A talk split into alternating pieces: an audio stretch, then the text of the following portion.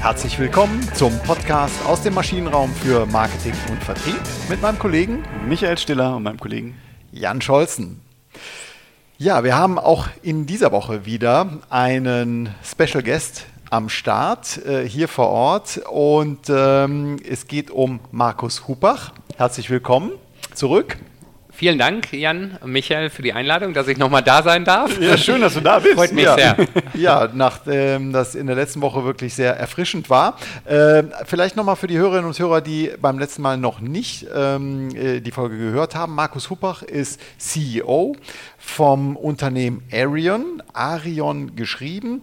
Ihr entwickelt ähm, äh, Sohlen für Sportschuhe, die in Echtzeit Daten messen und ähm, ähm, tolle Sachen machen. Da wir, das können wir gerne noch mal ein bisschen aufnehmen, wenn du das kurz ähm, erläutern möchtest.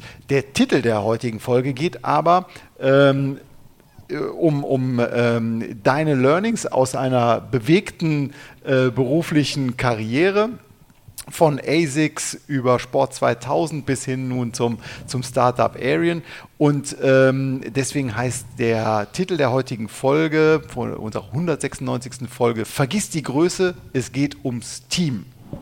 So, das war jetzt eine ganz schön lange Ein Einleitung. Und ich, ich übergebe nochmal ganz kurz das Wort an dich. Magst du nochmal ganz kurz das mit den Sohlen erläutern? Weil es geht ja nicht um Korrektursohlen, wie wir gelernt haben, sondern es geht um Sohlen, die, die etwas messen. Genau, also erstmal vielen Dank, dass ich nochmal da sein darf. Freue mich sehr. Und das Thema heute ist natürlich eines meiner Herzensthemen. Insofern freue ich mich sehr. Was machen wir bei Arian? Im Grunde ist es eine Smart Wearable Einlegesohle, die die Ganganalyse eines Sportlers misst. Die Ganganalyse kann Rückschlüsse geben auf die Belastung in deinem Körper mhm. und dementsprechend auch einen Hinweis geben, wo du eine Überbelastung hast und wie man die ausgleichen kann. Entweder durch eine angewandte veränderte Trainingseinheit, einen Bewegungsablauf oder durch eine Korrektur mit einem Schuh, dass du einen anderen Laufschuh trägst. Hier geht es nicht um eine orthopädische Einlegesolle, sondern wirklich das Messen deiner, deines Abrollverhaltens, deines Laufverhaltens in einem Schuh. Und der Sportler bekommt es dann quasi über eure App mit der entsprechenden KI, kriegt er dann Hinweise, mach einen längeren Schritt, äh, stoß dich mehr ab oder nicht so hoch springen ne? oder Ge genau kauft, doch, kauft doch einen Schuh von Essex. Genau, ja, fast. Also es ist so, dass es eine App gibt, die nennt sich Arian Coach. Das ist auf der einen Seite eine klassische Tracking-App, die nicht nur Distanz und Geschwindigkeit und Split-Times misst, das können ja viele Themen. Sie misst aber wirklich viel mehr die Druckpunkte und gibt dir direkt, unsere KI weist direkt audiovisuelle Signale aus, während du läufst, sodass mhm. du dein Laufverhalten anpasst und optimierst. Die zweite App, die gibt dir dann Rückschlüsse, was denn der richtige Laufschuh für dich sein sollte, um Verletzungsrisiko zu minimieren oder Leistungssteigerung zu erzeugen. Okay. Das war sozusagen der Rahmen, ja. ähm, ähm, die Branche und auch das, das, das äh, Produkt, die Lösung, die ihr anbietet. Und es ähm, im Vorgespräch hattest du so ein, schön, so ein schönes Statement äh, rausgehauen, Folge deiner Leidenschaft. Und das ist ja, glaube ich, auch so ein bisschen dein, dein Thema, auch bei den äh, Stationen, äh, die du durchlaufen hast. Ähm, beim letzten Mal hatten wir so ein bisschen die Erfolgsfaktoren aus dem Marketing, den Kunden im, im Mittelpunkt da gesehen. Aber es gibt natürlich auch ähm, in alle deine äh, Episoden und, und Stationen waren erfolgreich bislang. Und ähm, das hast du nicht alleine gemacht gemacht, sondern da war, waren immer, ähm, das war ein motiviertes Team. Kannst du da vielleicht mal versuchen, so die, ähm, die Zusammenhänge von ob groß, ob kleines Unternehmen, ob mittelgroßes Unternehmen, was ist da die Magie dahinter? Die Magie, also zunächst einmal habe ich angefangen mit Teamsport und mhm. habe früher Eishockey und Handball gespielt. Und daher weiß ich, dass du nie alleine erfolgreich sein kannst. Im Handball war ich Torwart mhm. und ohne meine Abwehr vor mir hätte ich nie erfolgreich sein können. Und beim Eishockey bin ich Stürmer und da ist es, ist es ähnlich. Und das Gleiche, du kannst es über, übernehmen für deine Teams. Und da spielt die Größe eines Unternehmens überhaupt keine Rolle. Es geht um die Mitarbeitenden und für mich sind die Mitarbeitenden in einem Unternehmen, egal ob Startup, Konzern, Mittelstand, das wichtigste Gut, das ein Unternehmen hat. Das heißt, wenn es das wichtigste Gut ist, musst du dich auch am meisten drum kümmern. Mhm. Die Frage, die man jetzt provokativ stellen kann, als Führungskraft, wie viel Zeit verbringe ich auf was? Führe ich, manage ich, was mache ich eigentlich? Und ich habe viel gelernt. Ich habe in jungen Jahren sehr, sehr viele Fehler gemacht, wenn ich heute zurückblicke auf meine Karriere. Mit 27 durfte ich auf einmal 50 Menschen führen. Ich wusste aber gar nicht, wie das geht. Mhm. Niemand hat mir gesagt, wie Führung eigentlich aussieht. Zu der Zeit gab es auch, glaube ich, gar keine Studiengänge dazu. Und ich habe dann versucht, mit, nach meinen Vorbildern zu gehen oder Mentoren zu gehen, nach meinen Chefs zu gehen, zu gucken, wie die führen. Ähm, habe meine Werte dazu gepackt, die ich sicherlich von meinen Eltern mit auf den Weg gegeben bekommen habe und äh, habe dann angefangen zu führen. Aber da passieren Fehler. Du machst Micromanagement, du bist viel zu sehr im Operativen, du rätst deinen Mitarbeitenden immer rein ähm, und so weiter. Also da kann ich, kann ich ganz, ganz viele Beispiele aufführen, wo ich viele Fehler gemacht habe. Und es ist für mich eine wahnsinnige Herzensangelegenheit, weil gerade ist es natürlich ein Riesenthema. Ja? Da gehört Kultur rein, da gehört Fachkräftemangel rein, da gehört Leadership-Stil rein, da gehören äh, äh, Purpose äh, und so weiter. Das sind natürlich alles viele Buzzwords, aber die muss man mit Leben füllen. Und für mich ist es wahnsinnig wichtig, dass ich da immer wieder auch an mir arbeite und mich hinterfrage, reflektiere und sage, Mensch, wie muss es denn eigentlich sein? Ist es richtig, was ich tue? Und ähm, da sind, da, da sind in, egal ob ich bei Essex war, Sport 2000 war oder jetzt bei Arian bin, die, die, da gibt es so viele Überschneidungen und so viele Gleichheiten und ich würde in, mit jedem in die Diskussion gehen, der sagt, naja, Führung in einem Konzern muss ganz anders sein. Ich, ich challenge das. Ich, ich, ich habe festgestellt, bei Essex hatte ich am Ende 350 Vertriebler unter mir, wenn man so will. Natürlich ja. in, einem, in einem Christmas Tree, wenn man so will, ja, mit, mit zwölf Direct Reports und dann weiter runtergebrochen. Die wollen, Menschen wollen gesehen werden, sie wollen wahrgenommen werden. Man muss sich mit den Menschen auseinandersetzen. Ja? Und es ja. kann doch nicht schwer sein als Führungskraft, dass ich mich mit diesen Menschen austausche, dass ich sie frage, wie es ihnen geht, was ihre Probleme sind, wie ich ihnen helfen kann, wie ich sie unterstützen kann, dass sie erfolgreich sind. Ja. Und das ist nicht anders von groß bis klein. Ähm, und auch aus meiner Sicht, vielleicht darf ich das gleich noch einhaken, lange Antwort, ähm, generationsübergreifend. Mhm. Es, es ist für mich irrelevant, ob ich mit einem in Anführungsstrichen Babyboomer spreche oder mit einer Gen X spreche oder mit einer Gen Z oder vielleicht Gen Alpha in kürzester Zeit. Am Ende sind es Menschen und sie wollen wahrgenommen werden, sie wollen gesehen werden. Ja. Ich, ich fand jetzt, da waren so zwei Sachen, die ich ähm, super spannend finde und die mir aus dem Herzen sprechen. Zum einen, also im, im, im deutschsprachigen Raum äh, finde ich, ganz viele Leute würden sich als Führungskraft bezeichnen und geben das auch als ihre Stellenposition an, machen aber keine Führung, sondern sind eigentlich fachlich eingebunden und haben gar keine Zeit für Führung. Ne? Und das widerspricht ja auch voll dem, was du gerade gesagt hast, ich muss mich mit den Menschen beschäftigen. Ne? Wenn, wenn ich eigentlich eine Fachtätigkeit habe, aber gar keine Zeit mir eingeräumt wird, auch vom, Kon vom Konzern, vom Unternehmen, dann kann ich das ja nicht tun, was du gerade gesagt hast, weil die Zeit mir fehlt. Und das andere, das erlebe ich aber auch immer wieder und vielleicht können wir da nochmal tiefer reingehen. Das, was du gerade gesagt hast, ich muss mich mit den Menschen beschäftigen, äh, ich muss auf die eingehen, welche Probleme die haben.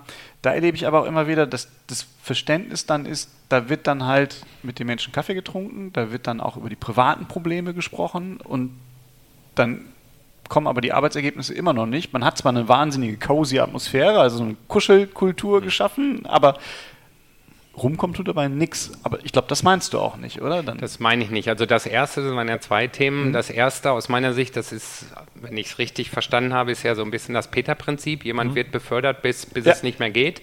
Und im Grunde ist vielleicht ein Spezialist sehr, sehr gut in seinem Bereich und möchte auch Spezialist bleiben und will gar nicht unbedingt Personalführung machen. Personalführung wird aber immer als die Königsdisziplin angesehen. Und in der Karriere ist es wichtig, wie, viel, wie groß ist denn mein Team? Das ich führen darf. Und danach richtet sich vielleicht auch das Gehalt und das Ansehen im Unternehmen. Aber das ist oftmals das Problem, dass Leute einfach weiter, weiter, weiter befördert werden in einen Bereich rein, wo sie für Menschenführung gar nicht vorgesehen sind und auch gar nicht gut da drin sind und es vielleicht auch gar nicht wollen. Denn wenn ich Mitarbeiter führe, dann muss ich ja auch Menschen lieben. Ja, dann muss ich Lust haben, mich mit denen auseinanderzusetzen. Das ist Punkt eins.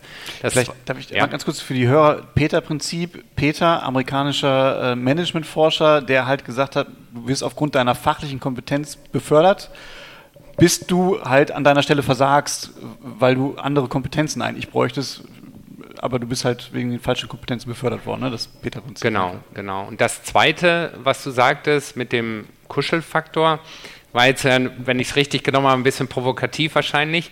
Ähm, für mich ist es so, wenn ich Zeit mit Mitarbeitenden verbringe, das kann, ich nenne es dann Walk and Talk oder One-on-One -on -one gegen Kaffee trinken, wie auch immer, dann gebe ich dem Mitarbeitenden 90 Prozent Redezeit. Denn ich möchte ja was von dem Mitarbeiter erfahren, von den mhm. Mitarbeitenden und möchte wissen, wie ich dieser Person helfen kann, was die Person für Probleme hat und so weiter. So, und wenn ich das ernst meine mit Führung, dann nehme ich mich seiner Probleme an und versuche Lösungen zu erarbeiten, Lösungen zu finden. So, und das deswegen aus meiner Sicht gar kein Kuschelkurs. Dass im Unternehmen gelacht werden darf, sogar soll, finde ich maximal wichtig. Ja, und wenn ich, ich habe letzte Woche mit, mit äh, meinem Team, ähm, wir haben halt sehr viele Nationalitäten und irgendwie kamen wir auf Nationaltänze und dann kamen wir auf, ähm, bei meinem Kollegen Antonius auf den, ähm, auf den griechischen Nationaltanz ja, von Sorbas. Mhm. Und dann sahen wir uns auf einmal in dem Büro und haben den Tanz nachgemacht. Und aus dem anderen Büros guckten sie rüber und haben nur den Kopf geschüttelt und gelacht. Naja, jetzt kann man sagen, okay, Markus, das ist echt ein bisschen albern und das, äh, was macht das mit dir, mit deinem Ansehen als CEO beim Team?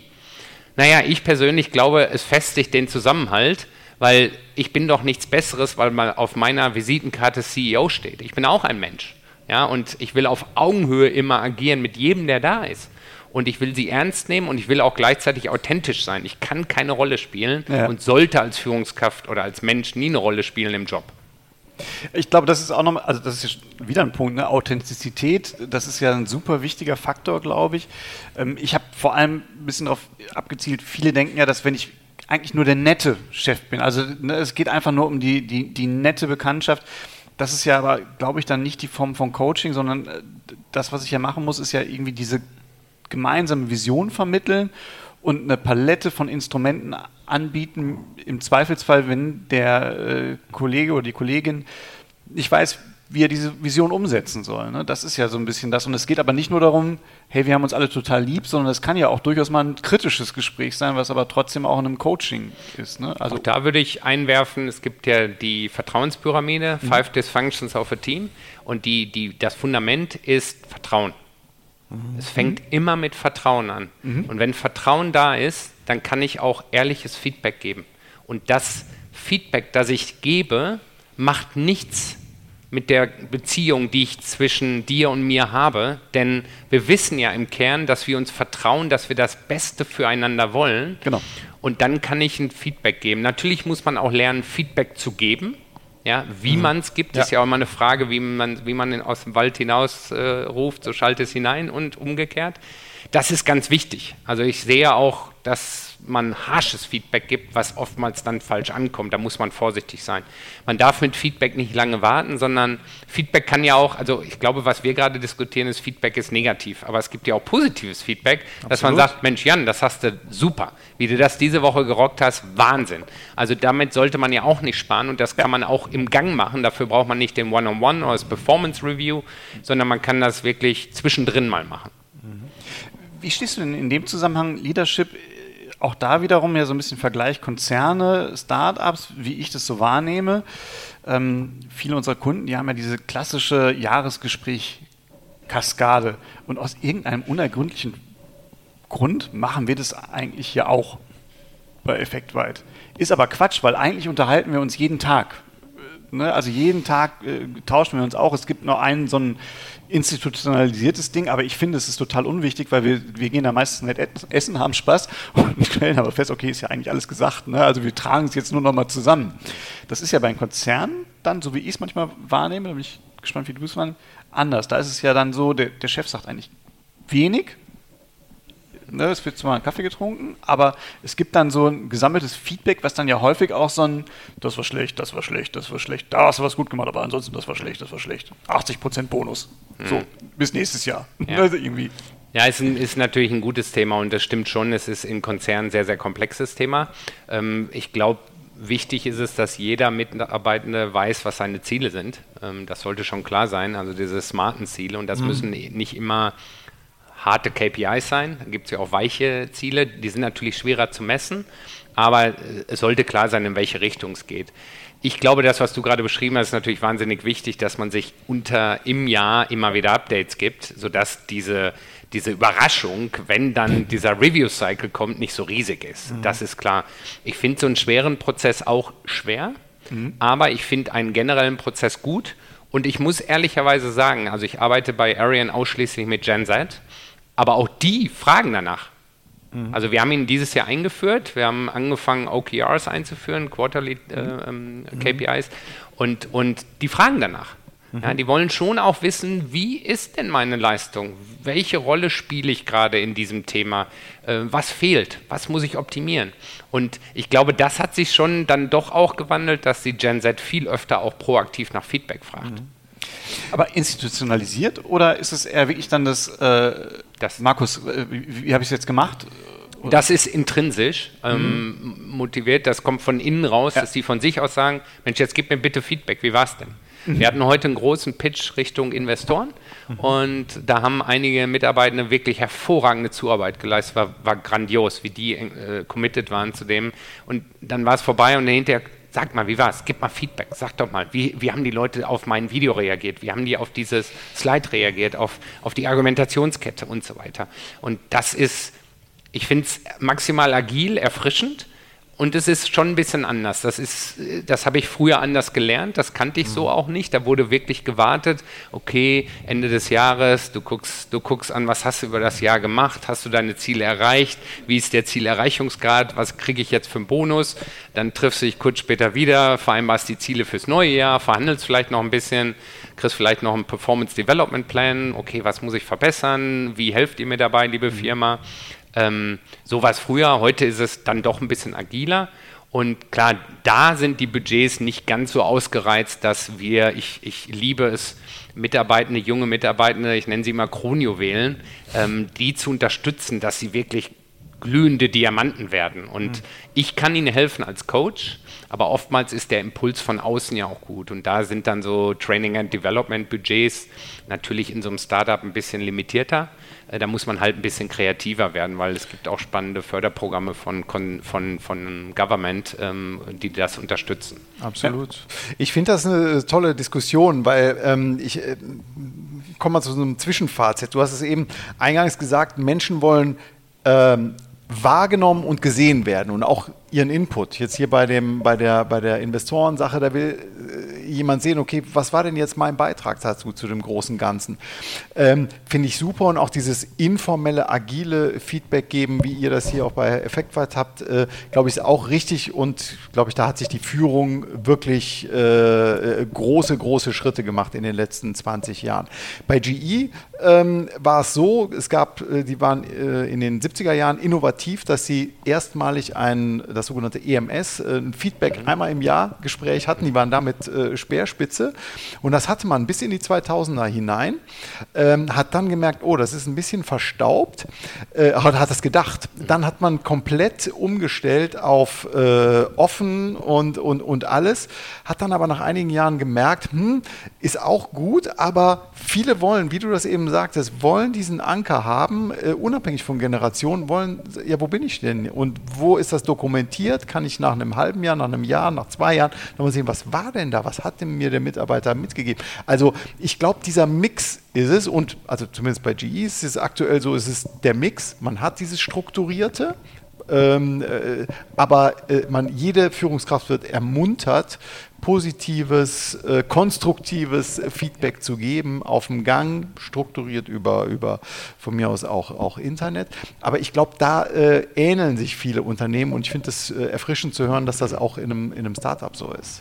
Absolut. Ähm, ich finde es ganz spannend, wo du gerade über GE gesprochen hast, habe ich mich so meiner Zeit im Konzern zurück erinnert und die, die, die, die Schwierigkeit, die Herausforderung war bei uns dann immer, einen neuen Prozess einzuführen bis man den dann runtergetrickelt hat in die einzelnen Tochtergesellschaften und so ja. weiter, ist natürlich ein langer Zeitraum vergangen.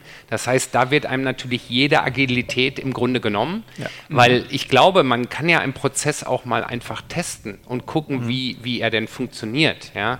Und, und wenn man feststellt, Mensch, passt jetzt doch nicht so sehr zu unserer Kultur oder zu unserem, unserem Team, unseren Mitarbeitenden, Mensch, ja, dann probiere ich, äh, adaptiere ich das oder ändere ich es. Mhm. Und, und das ist im Startup natürlich ein bisschen leichter als ja. in so einem großen Konzern, weil du ja. sagtest, das war jetzt äh, auch ein sehr langer Prozess, wo das Thema. Absolut, das ist ja so ein bisschen wie ein Pendel. Ja? Also ich glaube, wir haben es zu lange an diesem äh, 70er Jahre Ding festgehalten, was aber geliebt wurde. Und ich habe es auch geliebt. Ähm, und dann schlug das Pendel aus in diese totale Sache und jetzt haben wir, glaube ich, einen sehr, sehr guten mhm. äh, Mittelweg. Ja. Aber es ist ein ultra wichtiges Thema. Ähm, äh, sollen wir vielleicht nochmal auf das Thema Generation, generationenübergreifend ja. gehen, weil äh, auch das hatten wir kurz im Vorgespräch angerissen und Michael, du hast ja auch Erfahrungen mit unterschiedlichen äh, Generationen. Ähm, wir, wir sind Menschen, wir lieben Muster, wir lieben Schubladen. Let's face it. Äh, das ist aber irgendwie beim Thema Führung, glaube ich, kontraproduktiv.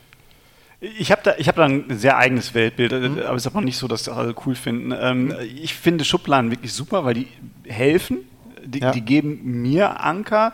Ich finde, man muss halt nur das Schubladen, der Schubladenschrank, der muss halt groß genug sein und äh, fein genug, die Schubladen zu haben. Man muss halt immer wieder bereit sein, die Schublade aufzumachen, umzusortieren. So, das mhm. finde ich halt wichtig. Ne? Aber äh, weil du schon sagtest, also wir suchen ja alle nach Mustern irgendwie. Du hast dich ein bisschen drüber mokiert. Ne? Äh, wir haben jetzt gerade so ein Gen Z-Muster. Ich meine, das ist natürlich auch eine Riesenschublade. Ne? Also Babyboomer, Gen Z, Gen X, Gen Y, was weiß ich was. Mhm.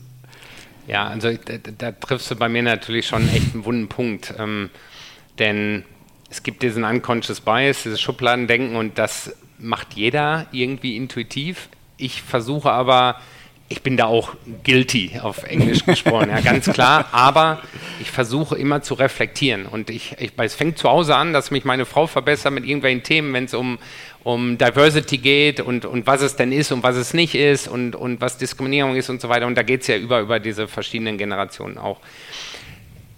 Wenn wir mal ganz alle Emotionen rausnehmen, Generationswechsel hat es immer gegeben mein Großvater auf meinen Vater, mein Vater auf mich, ich auf meine Kinder. Und jeder hat auf die andere Generation geguckt und hat gesagt, warum macht ihr das so? Also das ist ja nicht neu.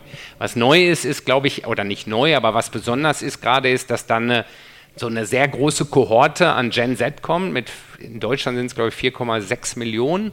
Und die Babyboomer-Generation, 10 Millionen, verschwinden in den nächsten 10 Jahren vom Arbeitsmarkt. Ja, also eine, eine sehr prägnante Generation verschwindet und eine sehr starke kommt nach.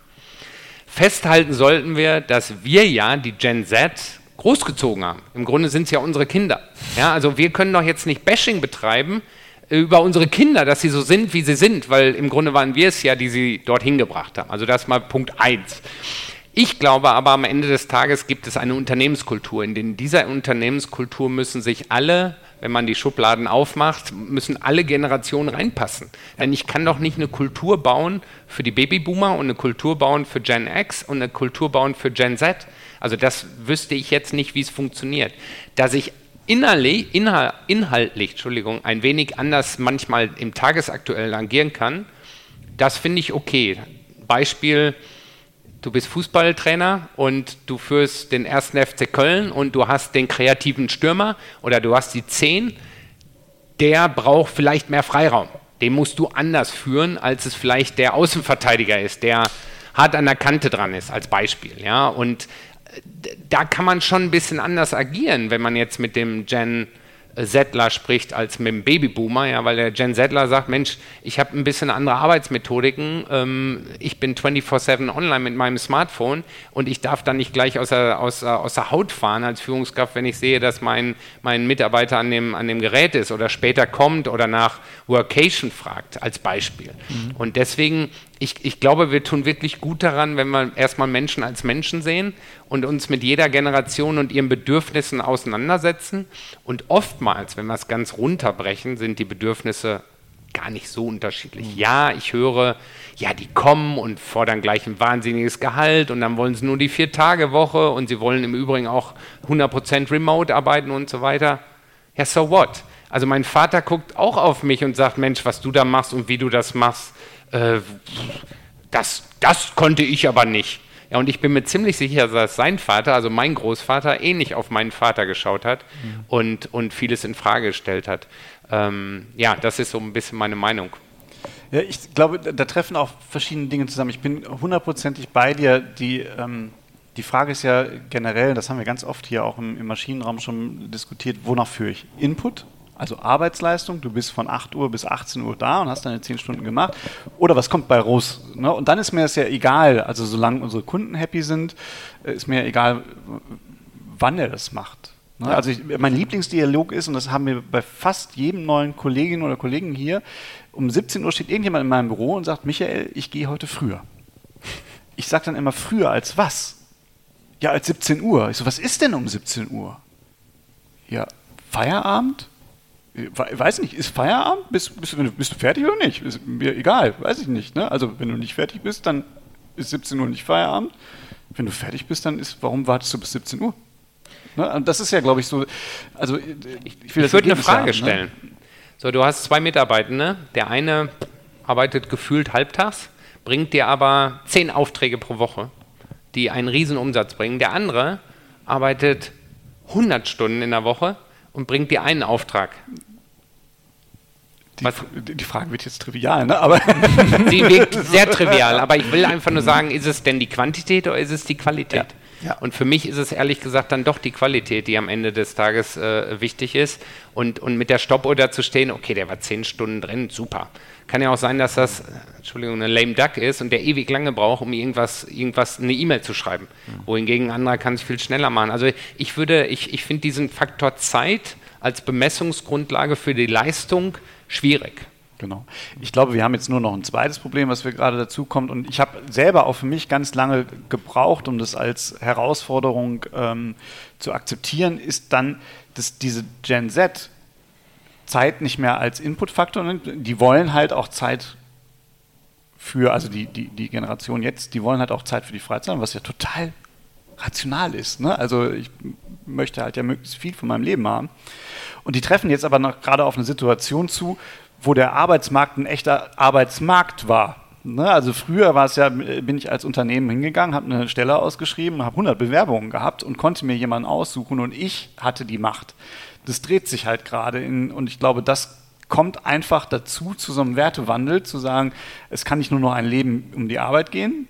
Und gleichzeitig habe ich das, und das überspitzt es natürlich, habe ich auch die Marktmacht zu sagen, deswegen arbeite ich jetzt nur noch vier Tage die Woche, mache aber ein halbes Jahr remote auf Kuba, ähm, also bin da am Strand und möchte aber das doppelte Gehalt, als ich früher so war. Ne? Und ich glaube, das trifft dann aber, da können die Generationen da nichts für, sondern das Nein, ist einfach und ich muss das auch nicht gut finden. Fakt mhm. ist aber, dass sich die Lage geändert hat. Und genau. du, du ja. suchst Mitarbeitende. Und wie findest du die? Da musst du Flexibilität zeigen bei Paketen, bei Arbeitsmodellen, Absolut. Arbeitszeitmodellen ja. und so weiter. Ich kann ja auch nicht sagen, meine Kunden kaufen das nicht mehr, die sind ja doof geworden. genau so ist es. Ja. Das finde ich schon schwierig. Ja, finde ich schwierig.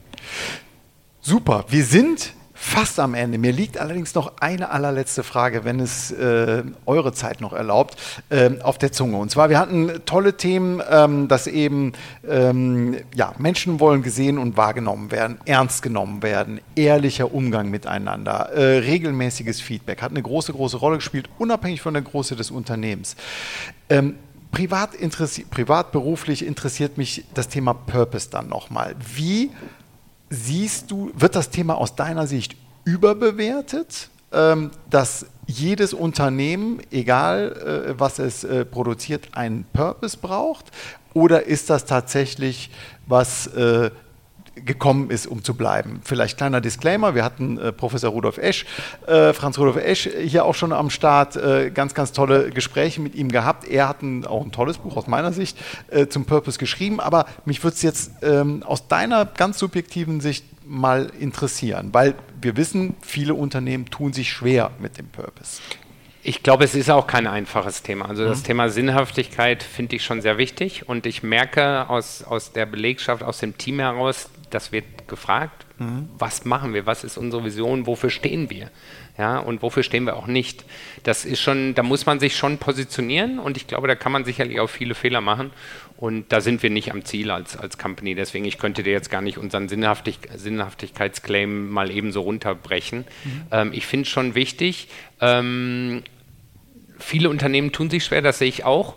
Und was mir aber, glaube ich, ganz, was mir persönlich ganz wichtig ist, dass man nicht das Büro oder die Webseite voll plakatiert mit irgendwelchen Buzzwords, dass man sagt, das ist unser Purpose, danach leben wir. Und wenn du dann ins Unternehmen reinschaust, dann zerbricht das wie ein Kartenhaus. Dann mhm. ist nämlich hinter all diesen tollen Marketing-Sprüchen, sage ich jetzt mal, ja. findet sich nichts wieder. Da ist eine leere Hülle. Und ich glaube, das ist das größte Risiko und das, das, den größten Fehler, den ein Unternehmen machen kann. Dann sollen sich lieber etwas mehr Zeit lassen zum Thema Sinnhaftigkeit, ähm, aber das vernünftig auf den Weg zu bringen. Und gerade auf dem Weg hierhin habe ich noch durch mein Instagram-Feed durchgescrollt und habe dann noch einen, einen, kurzen Claimer von, äh, von ähm, Kienbaum gesehen, ähm, wo, wo es genau um dieses Thema ging mhm. und wie sehr sie sich in den Prozess reingearbeitet haben und gesagt haben, wir müssen das Thema angehen, denn das ist hier, um zu bleiben. Also ein schöneres Schlusswort kann man sich überhaupt nicht äh, vorstellen, hier im Maschinenraum. Ähm, ja, ich würde sagen, ähm, ganz, ganz herzlichen Dank äh, fürs dieswöchige und letztwöchige Vorbeischauen, für die tollen Insights, die du uns und unseren Hörerinnen und Hörern gegeben hast. Ähm, Markus Huppach, CEO von Arian. Ähm, ich drücke dir ganz, ganz doll, wir drücken dir ganz, ganz doll die Daumen für die weitere Zukunft. Vielen, Vielen Dank. Dank, dass du da warst. Ja, herzlichen Dank für die Einladung. Vielen Dank. Alles Gute. Bis dahin. Bis dann. Tschüss. Tschüss.